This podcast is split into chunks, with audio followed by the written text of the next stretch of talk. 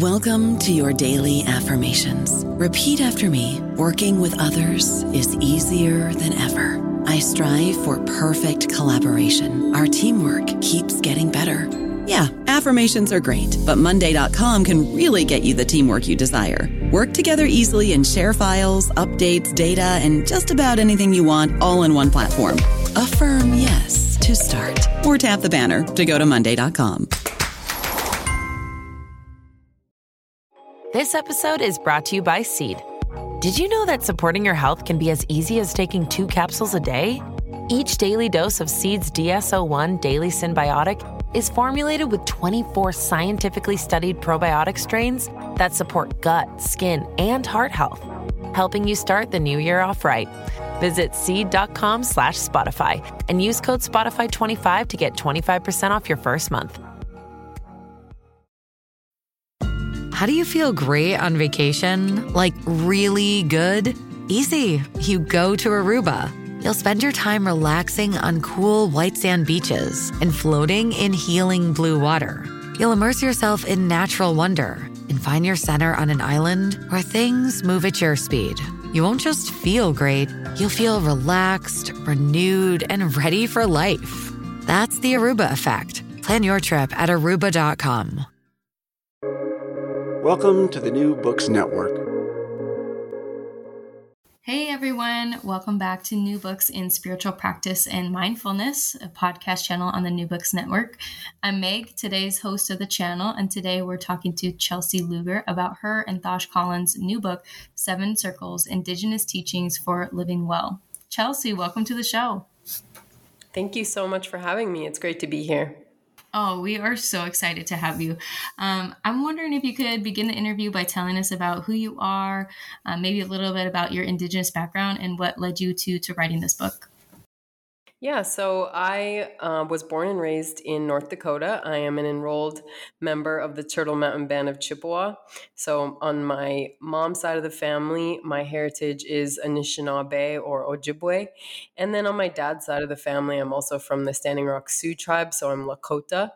And um, after my upbringing in North Dakota, I lived on the East Coast for some time. I went to college and graduate school over there. And I now reside in Arizona where my husband, who is from the Salt River community, which is an Akimel O'odham tribe, um, my husband and I worked together and we co founded an initiative almost 10 years ago now called Well for Culture, which is a platform that teaches Indigenous health and wellness. So, um, for a long time, we traveled all around uh, the United States and Canada offering workshops and keynote presentations and different things to Native American communities, where our focus was integrating ancestral knowledge and Indigenous worldviews with health and wellness practices. Um, we have a podcast, um, a social media presence, a website, and a blog, that kind of thing. And um, yeah, our work kind of took on a life of its own. It started out as a hobby, a passion project for each of us who already had our own careers. And um, it quickly became our full time jobs. And we've been uh, working together ever since. And eventually we decided to get married and have kids. So we also have two, two little ones. Um, but that's, yeah, that's kind of the long and the short of it. Oh my gosh. Thank you so much. Yeah. And for the those who are listening today, you should definitely check out the social media. Also their podcast. I just listened to your newest podcast and i i feel like everything that i touch or see or read from you guys i'm like deeply changed for the better. So everybody who's listening today needs to yeah really take a deep dive. Um i'm just curious before i get too deep into your book i'm curious did you have a specific audience in mind when you were envisioning writing this book? Well um we understood right away that this would be a book for the general public, not just for Indigenous communities. So that was um, kind of different. I mean, even though our primary audience, we've always prioritized our people and our communities because we are still reeling from a lot of the impacts of colonialism. And we do have, uh, we suffer from a lot of health disparities in our communities. And um, so we've never really made any apologies about prioritizing our people. But um, we also have always recognized that Indigenous teachings are incredibly healing for anyone, no matter who you are, no matter what walk of life you come from. I've always understood that ever since childhood and hearing my elders and spiritual leaders talk about that. And um, so, yeah, when we um, sort of were contacted by our agent and uh, we're in the process of, um, you know, um, doing our book deal and all that stuff, we understood that this would be a book for a wider audience and it wasn't too big of a transition because we've always had non native people um, sort of also viewing our work and joining our workshops and stuff like that. And um, we've been pretty good about understanding how to educate both audiences. Yeah, and I would say, you know, that brings me kind of into one of my first questions on the introduction. You open the book with this incredible introduction, and you talked about, you know, settler colonialism and history with such honesty without being threatening. Like, I would just love to hear more how you're able to balance such honest education without making your reader feel guilty. Because when I was reading through, you know, I was more inspired by what I was hearing from you guys. Yeah, well, I think it's all about um, drawing connections and um, like bringing folks in to see look we're all in this together. We, we say colonialism in fact didn't just impact our communities it impacted this the very land that all of us live on. It impacted all of our lives um, and in so many different ways. And so i think if we could get people f- for for that to click and then um, we sort of um, bring people in as allies in that respect when they can relate their own struggles that they're having in their lives to ours as well. Um, but yeah, I just think that it's it is difficult to do that and i'm really happy to hear you say that that was your feeling that you got from reading that because we do have to share some hard truths in the name of justice in the name of social justice and in the name of just being accurate we have to share about how uh, severe and harmful colonialism has been for our people. Um, but we have been, un- in some ways, unfortunately, in other ways, you know, it, it, it's an asset that we as Native American people have been dealing with understanding and learning how to educate others from the time that we're young children because we're faced with talking about this stuff in the classroom and you know getting questions from friends and from other people. And it's like we're we get in this place where we're constantly educating people about our history. And so um, i've gotten pretty good at it over the years i mm-hmm. think yes you have you have a lot of experience doing it yeah um, and it, i'm just so passionate about it i really am and i really um, feel good when folks can can also that share that passion and can feel like, hey, I'm an American or I'm a Canadian and I don't know my ancient history. I don't know about colonialism. I don't know about the hundreds of tribal nations that have been on this land for thousands of years.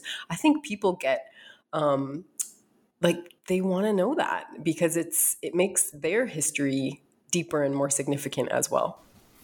Yes, I agree. And I think you did you both did such a great job weaving in social justice concepts throughout. Like every part of this book, you know, like I was rooting for you guys because it's so well done with that social justice lens that in like every way it's like a holistic perspective of social justice and your experience and i was really excited to see that um, you talked also about being trauma informed and healing centered you know in, in my work spaces in counseling and food insecurity. I've heard about trauma informed, but we don't really go past and beyond that into healing centered. And I was really excited to see that. Um, can you talk a little bit about how you go beyond trauma informed and into healing centered? Sure. So um, being healing centered means that even though we have, as individuals or as communities, experienced trauma, historical trauma, and this is, of course, not just for Native people, people from every type of community have experienced trauma. And so, yes, being trauma informed is that first step and recognizing the way that that can impact our ability to seek wellness or to live in balance today. But we can also empower ourselves, give ourselves permission to move beyond this state of healing from trauma and to move into this space of thriving. Because even though we have experienced negativity and hardship, that doesn't have to define us or to define our experience in the future. And so, um, I think that once we allow ourselves, give ourselves permission to fully um, thrive and move beyond the trauma. Now, of course, much easier said than done, and it is very much a process and it's very much a journey. But um, just to say that, you know, those who have experienced trauma have just as much of a right and an ability to thrive as those who have not. Mm, I love that. Thank you for sharing that. Mm-hmm. Um, so let's start talking a little bit about the seven circles. Uh, the book kind of opens with this beautiful introduction and then it goes right into movement. And, you know, honestly, when people think of like our wellness industry that we have today, I think that's all that people really focus on is the physical being, like this movement piece. Um, and I love that you guys really expanded on that to seven different views, but also within the movement, you opened up what this could mean.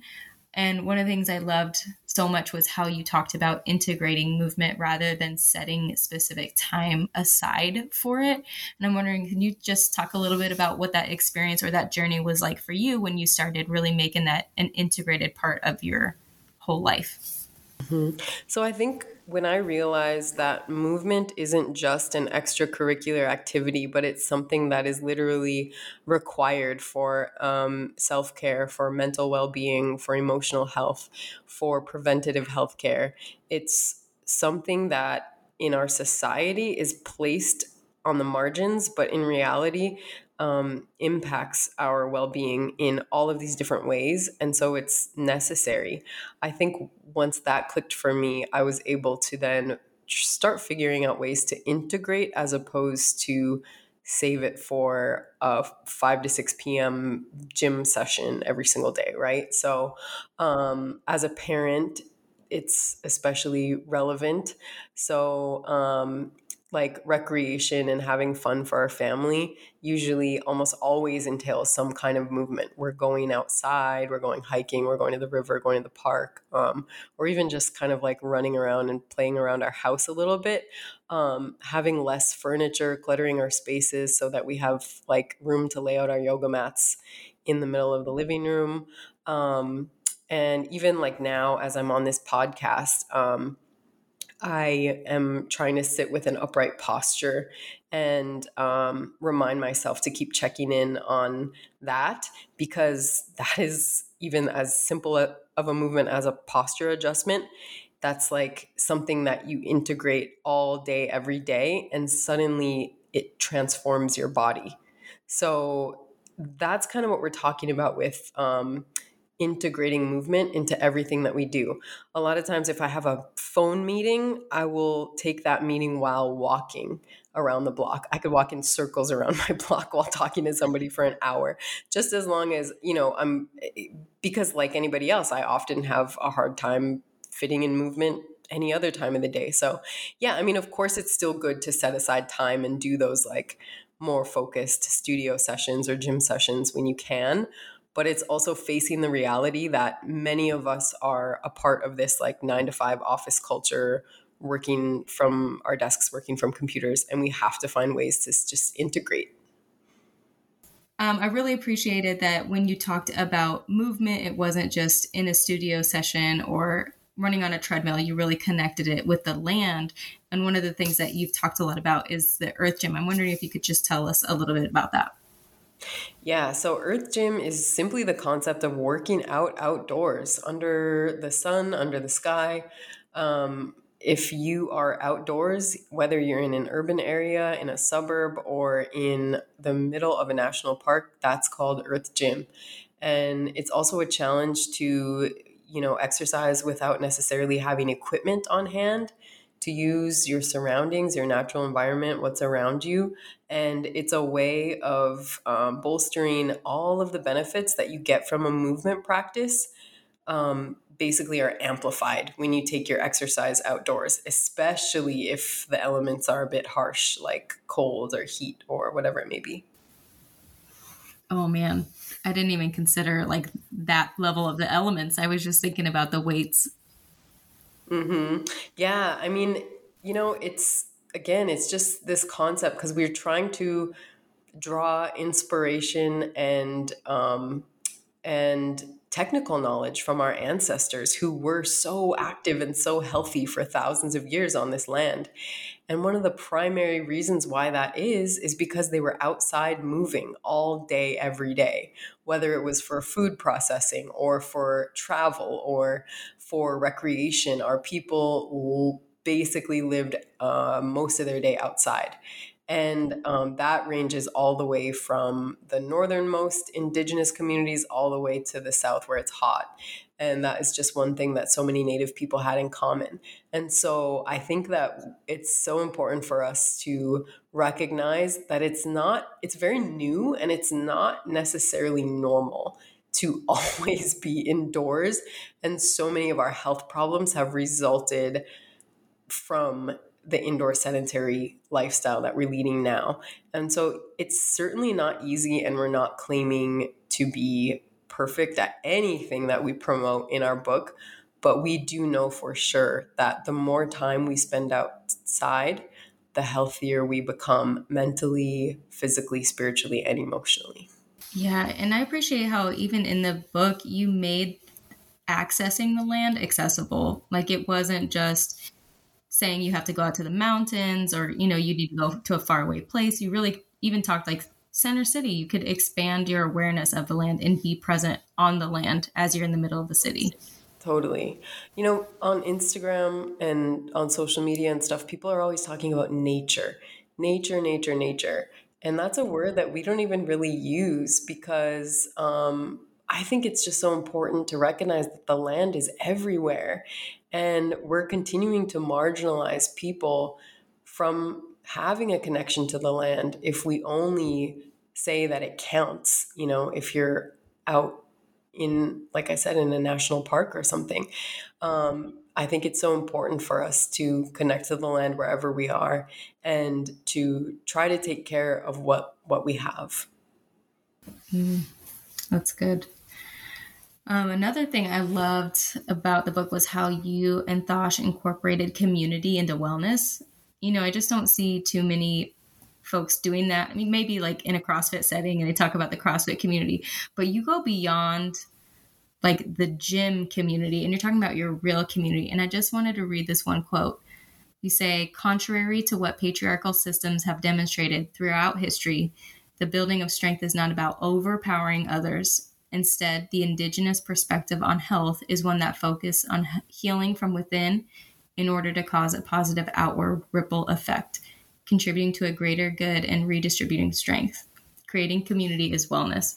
And I would love to hear, you know, why that was so important to put on in the book when the community that we see in more wellness circles isn't like that.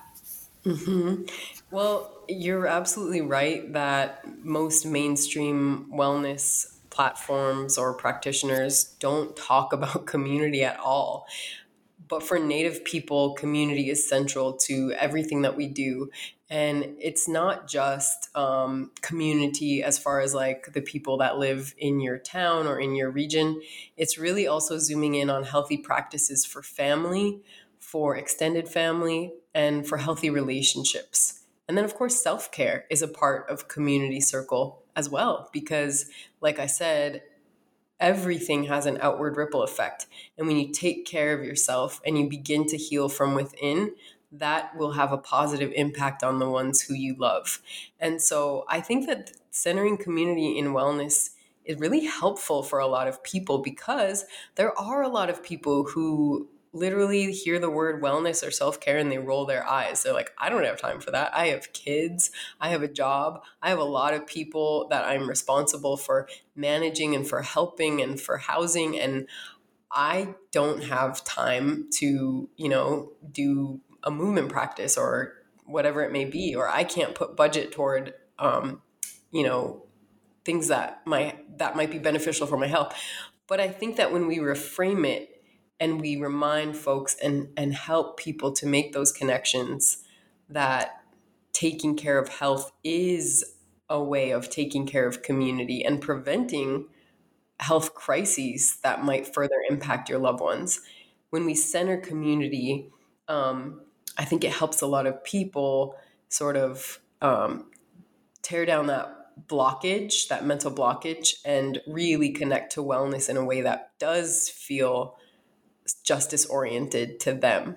Um, you know, it doesn't, of course, the Western wellness industry promotes this idea of health that is all about image. It's all about how do I look. Um, it's all about sort of this materialistic pursuit. And I think what we're showing is it really doesn't have to just be that. Mm. That's so good. And even this chapter on community, you talk a little bit about parenting as well. And I felt like that was so huge for me as a parent to read through. Um, you know, I just started to not only for my own well-being but started to look at my child as someone to learn from and i was more intentional about my tone and my voice and my words that i chose to engage with after reading this book and even just giving myself permission to be more inclusive with my child because you know there are so many parts of American culture where like kids aren't allowed or moms can't bring their kids to things because it's looked down on. And this gave me permission to be more willing to do those things because it was like this is a part of our wellness together. Mm-hmm. Totally. I mean, the indigenous way of parenting is something that was taken away from our people during the colonial process because there was this system that was around for about 100 years called the residential school system or the boarding school system, where Native kids were taken out of our homes forcibly as early as the age of three, not allowed to return. And when they, the point was to assimilate us and to destroy our culture. It was a cultural genocide. And these schools were where uh, sexual abuse took place, physical abuse, um, and of course, the ongoing trauma of being removed from your family and from your community. And so, in those few generations of people, like my grandparents' generation and their parents, who were subjected to these boarding schools, um, we lost a lot of our knowledge of birthing, of pregnancy teachings, of parenting teachings. Our people experienced so much trauma that you now see the highest rates in the world of Native children in the foster care system. And so, all of that is to say, when my husband and I found out that we were pregnant, we were going to have a kid, it was top priority for us to reintegrate and revitalize Indigenous ancestral parenting and pregnancy teachings because we know that those were so healthy and so holistically healing for our people for thousands of years. So it's really been a process of learning for us as well. And we're certainly not perfect, but it is fascinating to learn about Indigenous parenting techniques and to know that the way that children and babies have always been valued by our people, like you said, as not just, you know, um, little, uh, I don't know, non contributing members of society, but rather as some of the wisest teachers, as some of the most precious and sacred mem- contributing members of the community. And the same goes all the way to elders. So, which is another part of the community chapter that we talk about. Um, in Western culture, people talk about the elderly or they talk about old people, but they don't talk about our elders with this reverence and with this understanding that elders are to be included in decision making are to be honored and revered and respected and cherished. And we visit with our elders and we bring our elders with us wherever, you know, wherever community activities are happening, elders are not only welcome, but like prioritized. So I think that this, those are aspects of community that people can really learn from in looking to indigenous communities because even though so much of that was um, severed or taken away with the residential and boarding school system and other ac- aspects of colonialism, we've also managed to hang on to quite a lot of it. And I think that we demonstrate those values quite beautifully. And it's something that really makes me proud of our people. Yes, absolutely. I I could agree 100%. Even just hearing you name the difference in language, like how our dominant culture here will speak of folks as elderly rather than elders. Like that's such a great point because that is the difference right there, the way that we label folks and engage with them. Um, I want to say you also talk about you know, walking in a ceremonial way or living each day like a ceremony. And I think that, you know, when you're talking about revitalizing with your cultural roots and indigenous parenting and things like that, that kind of comes into play as well. So I'm wondering, can you talk about what that means, walking in a ceremonial way? Mm-hmm. So basically, for our people, we have certain ceremonies that we attend that um, I guess you could say everybody's kind of on their best behavior in these. It's kind of like in Western culture, if people are at church or at, um, you know, a religious uh, setting or a formal setting of any kind, um, you're kind of um, acting with your best values, your best foot forward. And that's how we are in ceremony. But then our elders remind us you should try to walk in a ceremonial way in your day to day life, even when you're not in this setting. Try to carry this with you because that's the whole point is not to just experience ceremony in this one week that we're all here together. It's to carry the healing and the good energy and the teachings with you everywhere you go and to try to be a better person in your day-to-day life. And so that's why we encourage folks to learn this concept of walk in a ceremonial way and um, and try to um, bring your best values forward in everything that you do. Mm. yeah i love that. And i even think you know, in the next chapter as well, when you're talking about sacred spaces, I feel like some of that is even stemming from walking in a ceremonial way, you know, being very intentional about the space that you you spend time in as well. Um, I'm curious. I would love to hear your thoughts. I know in the book you mentioned a little connection to minimalism, and even said, you know, having a clutter clutter free and minimal home is an indigenous virtue. And I'm just curious, you know, what are your thoughts on the current minimalism movement and and how how can folks, you know, be respectful and honoring if they want to see um, take some of these these values from your book and and apply them to their lives. Mm-hmm.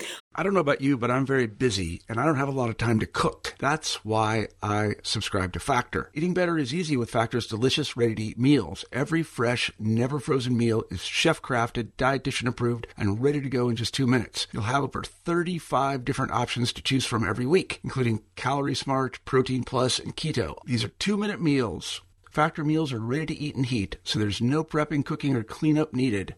They're flexible for your schedule. Get as much or as little as you need by choosing your meals every week. Factor is the perfect solution if you're looking for fast, premium options with no cooking required. Sign up and save. We've done the math, and this is important. Factor is less expensive than takeout, and every meal is dietitian approved to be nutritious and delicious. Head to factormeals.com slash NBN50 and use code NBN50 to get 50% off. That's code NBN50 at factormeals.com slash NBN50 to get 50% off. Wyndham Hotels and Resorts makes travel possible for all.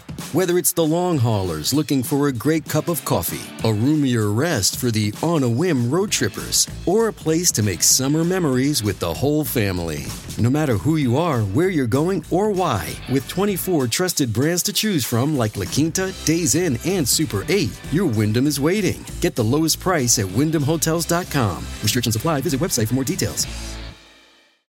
Well, I'm totally inspired by the minimalist movement of today, that um, where folks are just so mindful of not um, using, um, you know, disposable plastics and uh, you know finding ways where they're not even buying things like paper towels anymore and replacing that with things that could be reused and um, I I'm so inspired by that. And again, minimalism is an ancient practice for our people. It's something that they really valued for thousands of years. And there's a teaching in Lakota culture that if you're the whole point of accumulating goods is to give it away. You never own anything that is out of question for redistribution. So, and they always say that like the wealthiest person in the community is the one with the fewest things because they've given the most away. The wealthiest um, or the most respected um, chiefs or matriarchs of the community would have often the fewest items or the least fancy regalia and clothing because they would have given it all away. So I think that that's just such a different way of viewing life. And again, um, of course, like everything else, this is a practice that is in some ways has been severed from our people, but we're reclaiming, we're trying to learn about that again and reclaim it and apply it to our lives in today's modern world. And so, what can that look like for people today? Well, simple things like can you try to resist buying online or buying from Amazon as often as possible, really just purchasing things directly from a store so that you save on some type of environmental impact with shipping and packaging. Um, can you just uh, be less tempted to have to have every toy or every item of clothing that you want and try to be more minimal? Like, I know for me, um, something that I've gotten really into in recent years is buying almost all of my clothes from consignment stores at this point. Um, it's I, it's almost more fun for me to shop that way than it is to just buy something new. Or if I do buy something new, I intend to keep that item for years to come. And um, so I think those are just some of the ways that we can take small steps and try to be more minimal and more mindful in our homes. Yeah, that sounds really great. And I appreciate you sharing that Lakota background with minimalism and generosity. I think that's so powerful that, especially in our culture, you know, in dominant culture, we don't really talk very much about being generous. We talk about being successful and powerful and a hard worker but we don't really celebrate generosity in that way. And I think that is such a sacred and beautiful thing to acknowledge because those things actually enrich our lives far greater than having a lot of things or a big house. You know, like being generous gives back to us more than having those things does. Totally. It's some it's so funny. I was just thinking about this. My sisters and I were all Libras. We all have our birthdays like one after the other. Um and so I was observing my feelings when I received gifts from them. I felt, of course, very happy and very grateful, but I was probably two or three times more excited when they received the gift from me. And I think we've all had that feeling and that experience. It's so exciting to give something to somebody, and yet we forget to do that and we forget to value that. So I, I truly think it is a practice that can make us happier if we get in the habit of it.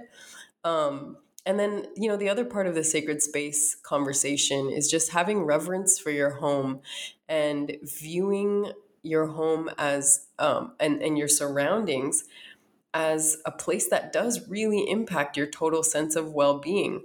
And one thing that I wanted to make abundantly clear is it doesn't mean that you have to have this perfectly clean, minimal, perfect house at all times. I mean, God knows, as a parent, we don't have, I mean, that's impossible. It's so hard, um, especially with little kids running around and stuff or but um, the point is so not the point is not to think that you have to be perfect all the time or that your home has to be perfect but it's to recognize that just as movement is a wellness practice just as eating healthy is a wellness practice maintaining our homes and trying to declutter and trying to be as minimal and as cleanly as possible and and and practicing that like making our bed in the morning can impact our sense of well being to the same degree or maybe in a different way than, you know, doing an hour of yoga or whatever it may be. So it's just like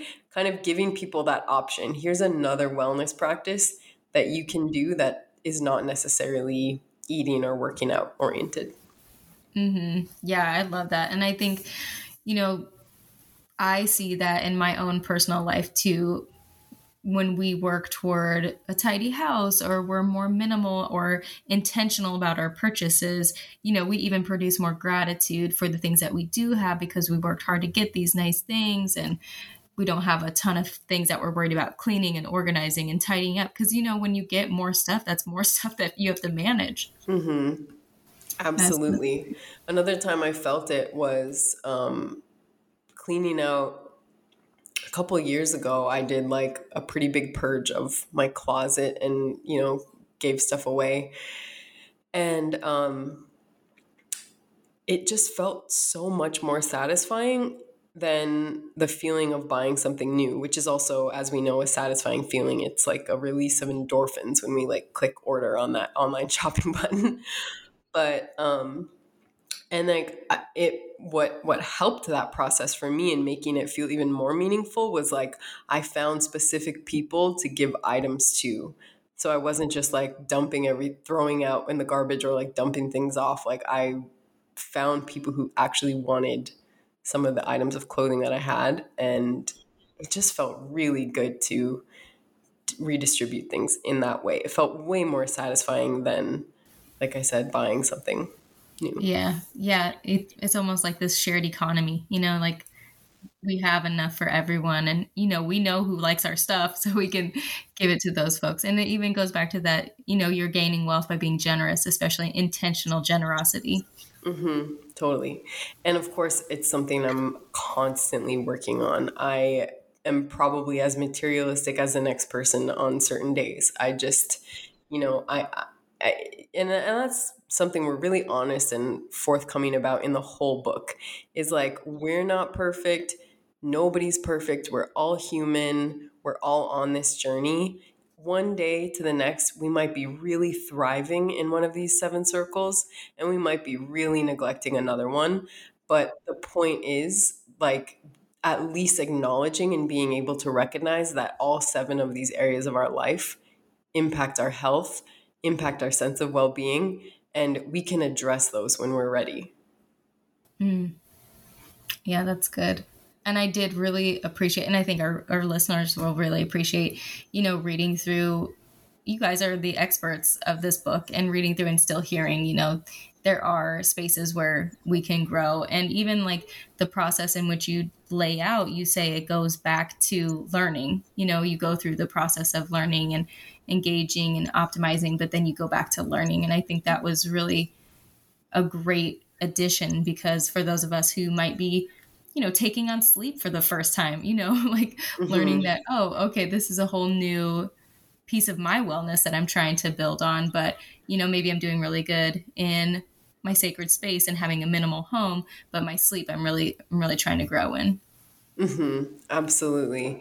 Um, and it's it's just one day to the next, and it's one phase of life to the next, and there's nothing wrong with that. You know, balance requires imbalance, and that's just a part of life. And it's what frustrates me is in the mainstream world, the kind of consistent narrative that you tend to see, and I understand why people do it is um, I was, everything was wrong in my life until X point, and then I finished the fad diet or I completed the, you know, obstacle course and I learned XYZ information and now I'm great. And now I'm this amazing person and I've got it together and I'll never look back.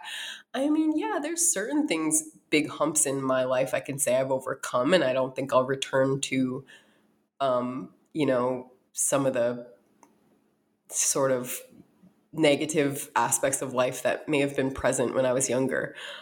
But at the same time, it's not like you just clear the hurdle and then you're coasting for the rest of your life. And I think that when we constantly share those narratives, it sets everybody else up for failure because that's just not how life works. You continue to have struggles, you continue to learn new things and have new things to overcome. And um, I think it's so wise that our people, our ancestors, and our spiritual people today always view things as a cycle as opposed to this linear journey. Oh, yeah, that was very apparent throughout the book. And I really appreciated that too. You know, just on this journey. And one of the things that I took away from your book was just being intentional and being aware throughout each of these seven circles. And I think that was really encouraging for me to to see this different perspective that wasn't like grind until you die and do CrossFit until your back breaks. It was like here we are, and there is an ebb and flow, and it's more about balance and and being intentional. And we we know that we're going to come back to maybe the beginning phase or the learning phase again. I just thought that was so needed and good. Good. I'm so glad that you interpreted it that way. Yeah. Um, well, I know we are coming close to time. So I just wanted to ask at least one question about food because I was really encouraged by the food chapter. Um, I guess I would love to hear, just to give our listeners a quick little taste, can you define Indigenous food way for us? Like, what does that mean? Mm-hmm. So we don't necessarily push a specific type of diet or a specific type of eating. We always say there's room in the world for carnivores, there's room in the world for vegans and everything in between. And where we get into trouble is when we try to impose a diet upon other people. And when we begin to forget that we are all individuals with our own needs, our own preferences, our own regions that we live in. And um, so, in general, we're just not about the whole fad dieting thing, or we believe that if you are a person who's a part of a very strict type of food community, then it's really important to not necessarily try to impose that upon other people. Um, as we know, it happens all the time because that's how, that's why the wellness industry is worth billions of dollars today. But we don't do that.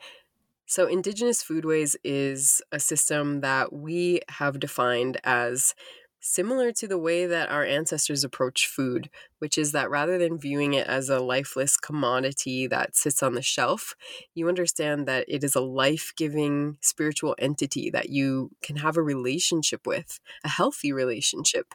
And so when we begin to view food through that lens, it we get out of this harmful mindset that food is our enemy, that we have to constantly be restricting ourselves, that we have to f- be following the trends of food, but rather that we should um, sort of get back to that elemental respect in relationship to food and food processes. And so we identify different actions that people can take to strengthen their relationship to food, which includes um, things like gathering food, foraging, growing food, learning to shop smart at the grocery store, or even to order um, in a way that serves your health at a restaurant. Um, and uh, breastfeeding is a part of that, or supporting uh, the, um, a mother's ability to choose how she wants to feed a, a baby and um and that kind of thing. So it's all about just encouraging folks to reestablish a relationship to food. Mm, that's so good. Well, Chelsea, I feel like I could talk to you all day, but I think we've taken enough of your time. Um, before I let you go for the night, I just am curious can you let us know what you and Thosh are working on now? Well, right now we are in the thick of things with our book. Um, we have some events coming up, and um, we're so excited for a whole year of just continuing to promote our book and probably will be traveling a lot, doing lots of speaking engagements and workshops and stuff surrounding the seven circles. So if you want to stay up to date with us, you can certainly check us out on Instagram at Well for Culture, or you can check out our website, wellforculture.com, and be in touch. That's so awesome. Well, we are really excited to continue to support your work. And we want to just thank you so much for being on the show today. I really enjoyed getting to talk to you, and I can't wait to continue to see what you and Thosh are up to. Thank you so much, Meg. I'm so honored to be here, so happy and really thrilled to hear your interpretation of our book and the way that it impacted you. And that's all that I could hope for. I'm very, very happy. And thank you so much for connecting with me. Yes, of course. Well, we'll talk to you soon. All right. Bye.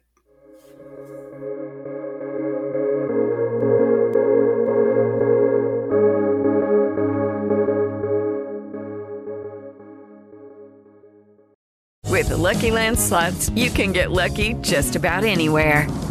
This is your captain speaking. Uh, we've got clear runway and the weather's fine, but we're just going to circle up here a while and uh, get lucky. No, no, nothing like that. It's just these cash prizes add up quick. So I suggest you sit back, keep your tray table upright, and start getting lucky. Play for free at LuckyLandSlots.com. Are you feeling lucky? No purchase necessary. Void where prohibited by law. 18 plus terms and conditions apply. See website for details.